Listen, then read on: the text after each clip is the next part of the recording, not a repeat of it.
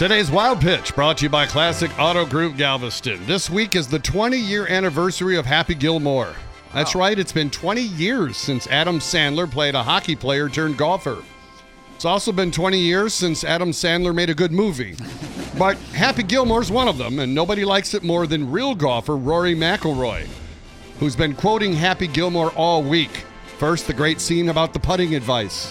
Just tap it in. Just tap it in. Give it a little tapping. Tap, tap, tap a roo. And then when he's asked for a warm glass of milk. Pardon me, Rory. Could I bother you for a warm glass of milk? It helps me sleep. You can bother me for a warm glass of shut the hell up.